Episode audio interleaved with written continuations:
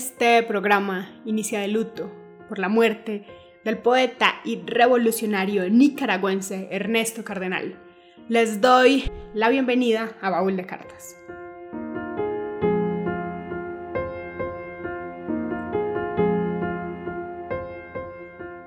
Ernesto Cardenal falleció este domingo primero de marzo de 2020 y se une a Camilo Torres, Oscar Arnulfo Romero, también sacerdotes comprometidos con causas políticas y sociales. Les acompaña Sara Gaviria Piedraíta para contarles una historia de adolescencia de Ernesto Cardenal.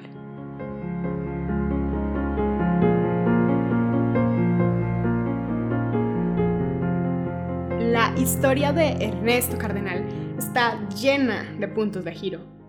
Fue miembro de la Academia Mexicana de la Lengua, sacerdote, luego ex sacerdote, luego otra vez sacerdote, ex ministro, ex militante sandinista y poeta. Ernesto Cardenal, les doy la bienvenida.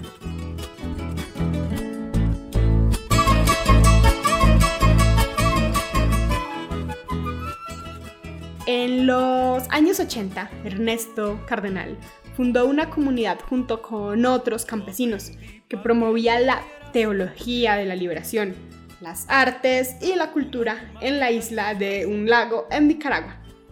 Y para 1977 se convirtió en el capellán del Frente Sandinista de Liberación Nacional. Zapateaba al compás de muchos son y hasta pude hacerme amar de Doña Inés. Pero yo estaba loco por tu amor. Pero hoy vamos a ir más atrás, vamos a ir a su adolescencia, a su primera historia de amor que está registrada en un libro que me encanta, que es el libro La pasión de los poetas de Jorge Bocanera, porque cuenta pequeñas intrigas, historias de amor. Así que vamos a escuchar sobre Ernesto Cardenal a partir de una crónica que hace eh, sobre un amor de adolescencia de Ernesto Cardenal. Yo no sé qué camino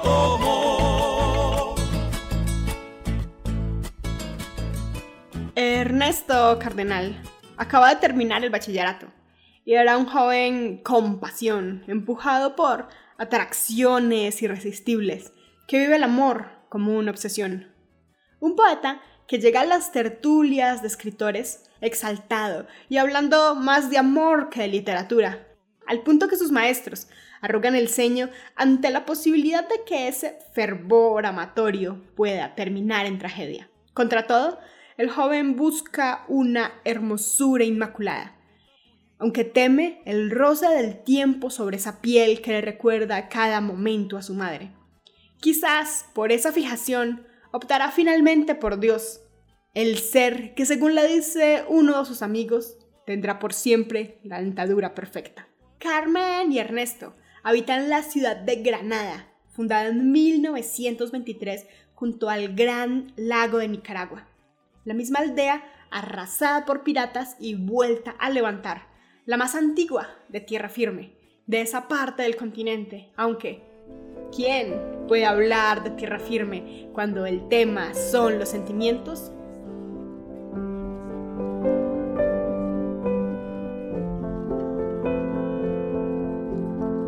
Ernesto se postrará por siempre ante esos dos paisajes.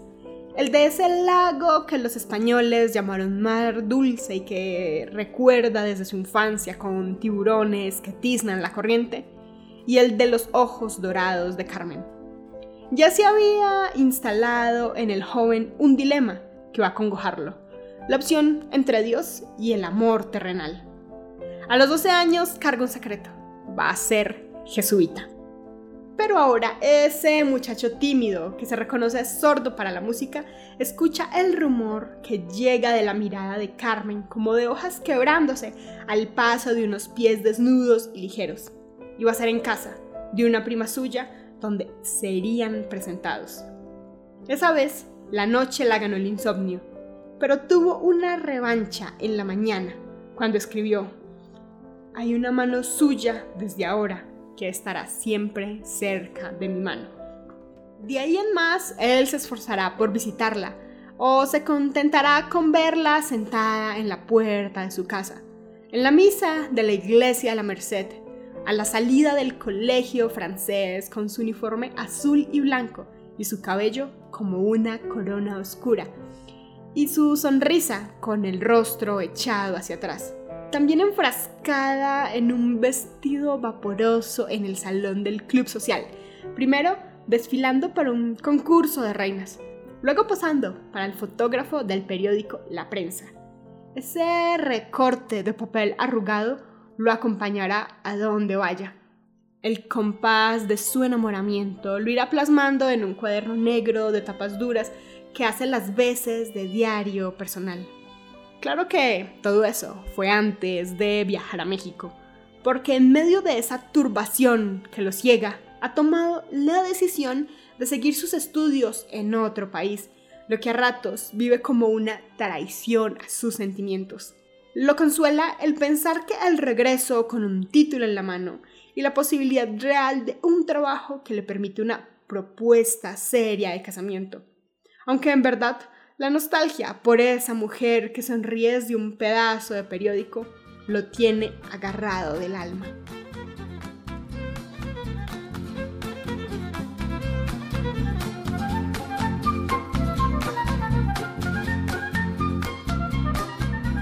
La despedida se da con estruendo de cohetería y música de retreta. La gente volcada en las calles entre los puestos informales de comida en esas fiestas patronales de Granada. Hay que ver bailar en cinta la mujer del mandador. Si hasta se han soltado algunos toros que provocan las corridas de los pacientes. Ella, con un provocador vestido rojo y zapatos al tono, le sugiere subirse a un carrusel repleto de niños. Y allí está él, parado entre caballos de madera que viajan a ningún lugar.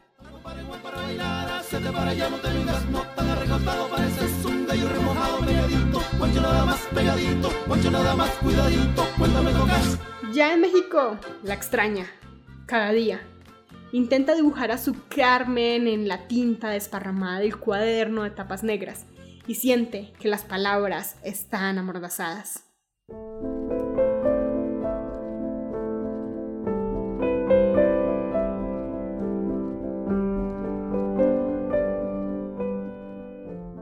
Estamos en Baúl de Cartas, hoy hablando de Ernesto Cardenal. Ernesto Cardenal nació en 1925 en Nicaragua y murió este domingo primero de marzo de 2020 en Managua a la edad de 95 años. Ernesto asistió a la Universidad de México y a la Universidad de Columbia en Nueva York. Cardenal estuvo involucrado durante su vida en la tumultuosa escena política de Nicaragua y de América Central en general desde la década de 1960. En su juventud fue a México extrañando a Carmen, la adolescente con la que habló tan poco, pero que soñó tanto. Pero así es el amor a distancia. El poeta, en México, se había decidido por la carrera de literatura y no por la de derecho, como querían sus padres, pero está desesperado por volver a ver a la mujer que solo puede tener cerca en sueños y que nunca fue suya apenas aquella adolescente distante que lo persuade con gestos de amistad. Claro que es imposible que haya pasado inadvertido el fervor de ese joven que solía rondarla con pasos torpes y que la visitaba con mil excusas. Con el mismo ímpetu, él trata de sortear la distancia con algunas esquelas que logra enviarle por medio de amigos. Cuando ya transcurrieron algunos meses, se abre la oportunidad de regresar desde Nicaragua a México en un viaje de vacaciones. Ernesto no puede solo con ese ramo de ansiedad enorme que carga con trabajo.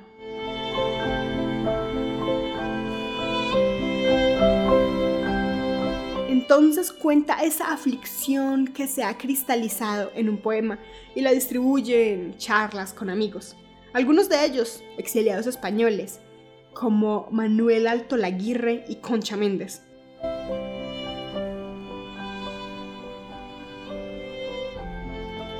lo despide apoyado en su infaltable bastón, hablándole de un amor de ausencia y le desea éxitos. Ernesto ya tiene la valija hecha, escasa ropa, numerosos libros con sus autores preferidos que están ahí en la maleta. Stendhal, García Lorca, San Agustín, Neruda, Salinas, Alberti. Y en una bolsa de papel, una pulsera para Carmen. Él no puede ocultar la alegría. Ha podido comprar por fin su primera cámara fotográfica y además no quiere depender únicamente de un recorte de diario en una foto tamaño postal para ver a Carmen, sino que piensa capturar el mismo ese rostro danzando, el de la niña de ojos color pajizos. A punto de viajar, su compatriota, el poeta Ernesto Mejía Sánchez, le toma a Ernesto la primera foto de rollo, la única que va a tomarse él con esa máquina de fotos. También la única que va a conservar de las muchas tomadas con esa misma cámara. Viaja lleno de preguntas. ¿Quién pudiera tener dos vidas para amar por un lado a Carmen y por otro lado a Dios? Apenas baja del tren en Granada, alguien desliza en voz baja que ella ya tiene novio. Ernesto dice a Goreros, piensa en chismografía, supone algún despecho. Ya el poeta le había hecho saber a Carmen de su llegada, pero no la ve en los andenes de la estación, sino que la encuentra luego, vestida de negro, en el velorio de un familiar. Allí, separados por una enorme mesa, se miran largo rato sin hablarse. De pronto, se percatan de que están solos, y las palabras llegan con ojos boquiabiertos y los rubores. Y él, viendo ese reencuentro como si nunca se hubiese ido y con naturalidad, en tanto ella, parca, prefería expresarse con su mirada a ratos y una media sonrisa. ¿Acaso no era Carmen semejante a ese dios que Ernesto calificaba como el ser que poseía la sonrisa más hermosa? Carmen asintió con un murmullo cuando el poeta le propuso verse al otro día por la mañana para la primera sesión de fotos. La cita es en la casa de la abuela de la muchacha. Y así atrapa una colección de rostros de Carmen entre los adornos de la sala y sobre todo en distintos ángulos del jardín. Ella sobre la pila de agua, ella entre las enormes rosas, con un helecho como telón de fondo. La versión de que ella tenía novio, una sospecha que él tuvo desde que la conoció, no era tan cierta, aunque era imposible que esa quinceañera que movía como un oleaje su abundante cabellera negra no despertara otros anhelos. Los tres meses que duran las vacaciones del estudio de Ernesto enmarcan el tiempo de la conquista. Yo estuve cerca del cielo, dirá. Del encantamiento, tratará de estar más cerca, de formalizar de ir un poco más allá de tomarle el brazo cada vez que se cruzan en las calles polvorientas de Granada. Le entrega obsequios, le recita poemas de amor, le pide que le cuente sus sueños, le regala libros forrados en cuero y, lo más importante, le entrega copias de las fotografías debidamente ordenadas en un álbum. Quizás esa sea su única y pobre victoria, verla contenta, Está a la vista su alegría cuando las observa. En cada una descubre una expresión distinta que le arranca un gesto divertido, una risa nerviosa. Hasta que él finalmente le propone, le insinúa muy ligeramente que sean novios. Y ella solo dice que no con la cabeza. En ese momento Ernesto asume su fracaso y además ya se iban a acabar las vacaciones. Debe aceptar el fin con el sabor amargo de lo truncado, sin haber tenido ni siquiera una historia para contar. Episodios extraviados van a quedar en un libro también perdido. En ese libro escribe Ernesto su primer gran poema titulado La ciudad deshabitada, en el que incendia Granada.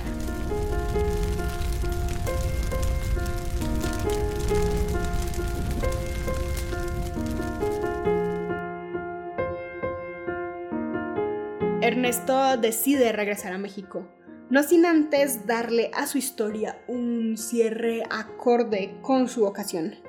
va a la casa de Carmen a despedirse y en la puerta le recita el poema 20 de Pablo Neruda. Justamente tiene esa misma edad que el poeta chileno cuando publicó ese texto, 20 años. Y como Neruda, antes de emprender su viaje, siente que está atravesando una pena honda y que podría escribir los versos más tristes esa noche.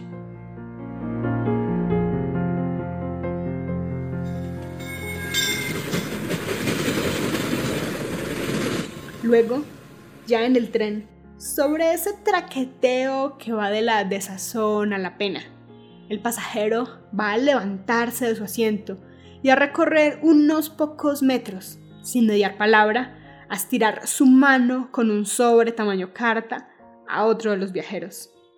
Fue para él como si yo le colmara las manos de tesoros. El hombre sentado agradece con un mínimo gesto de cabeza y acepta el sobre del desconocido como si esa entrega hubiera sido acordada previamente. Se demora unos instantes, los ojos detenidos en el verde que se atropella en la ventana, como dándose un tiempo para devorar con sus ojos el rostro que puebla todas las fotografías. Carmen en un jardín, junto a la fuente, entre las rosas, con un helecho como telón de fondo. Ernesto camina de vagón en vagón, la correa de la cámara fotográfica cruzada sobre las anchas solapas del saco. La palabra al aire, apenas rumiada, diciendo para sí que quizás las fotos tenían ahora un buen destino en manos de ese otro joven. Un enamorado suyo le habían contado que como él la amaba solo de lejos.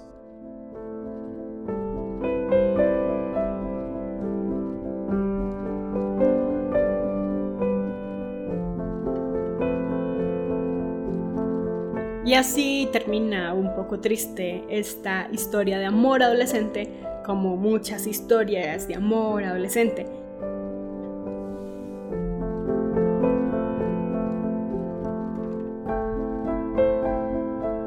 Cardenal ha publicado numerosos volúmenes de poesía en español y en inglés.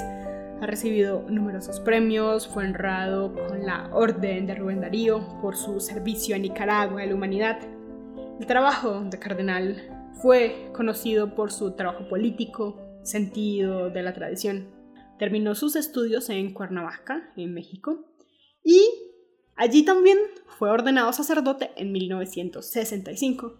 Mientras estuvo allí en México, escribió El Estrecho Dudoso y otros poemas épicos que tratan sobre la historia de Centroamérica y entre los 70 y los 80, Cardenal escribió poemas políticos, una mirada a la historia de Nicaragua que toca la ascendencia del poeta.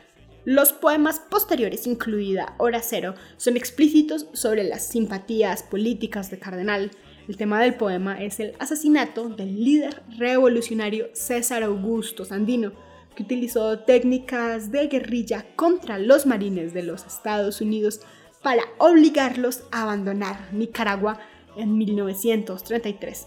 A medida que el conflicto entre el pueblo nicaragüense y el gobierno de Somoza se intensificó en los 70, Cardenal se convenció de que sin violencia la revolución no tendría éxito y en 1970 visitó Cuba y allí experimentó lo que llamó una segunda conversión y lo que él llevó a formular o a presentar como su filosofía del marxismo cristiano. Y claramente estas posiciones políticas pueden despertar muchas controversias porque Ernesto Cardenal estaba en una situación muy compleja entre la política, el arte, la religión. Pero finalmente Cardenal reconoce que la poesía y el arte están estrechamente ligados a la política y ha utilizado su poesía para protestar contra las intrusiones extranjeras en Nicaragua, apoyando la revolución que derrocó al presidente Somoza en 1979 y luego, claro que sí, crítico del gobierno de Daniel Ortega.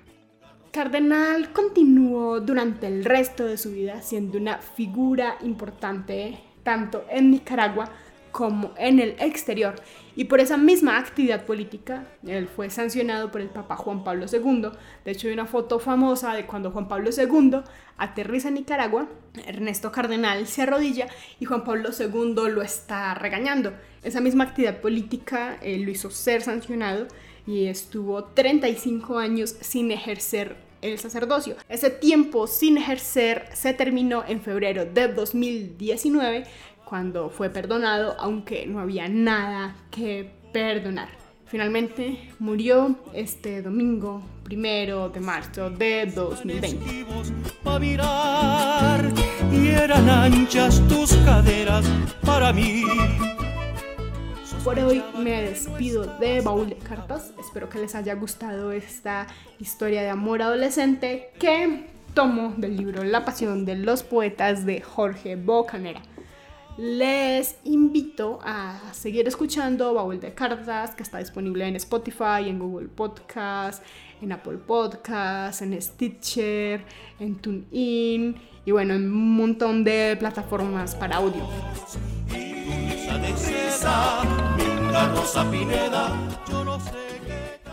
Por hoy me despido, les acompañó Sara Gaviria Piedraita y nos escuchamos pronto.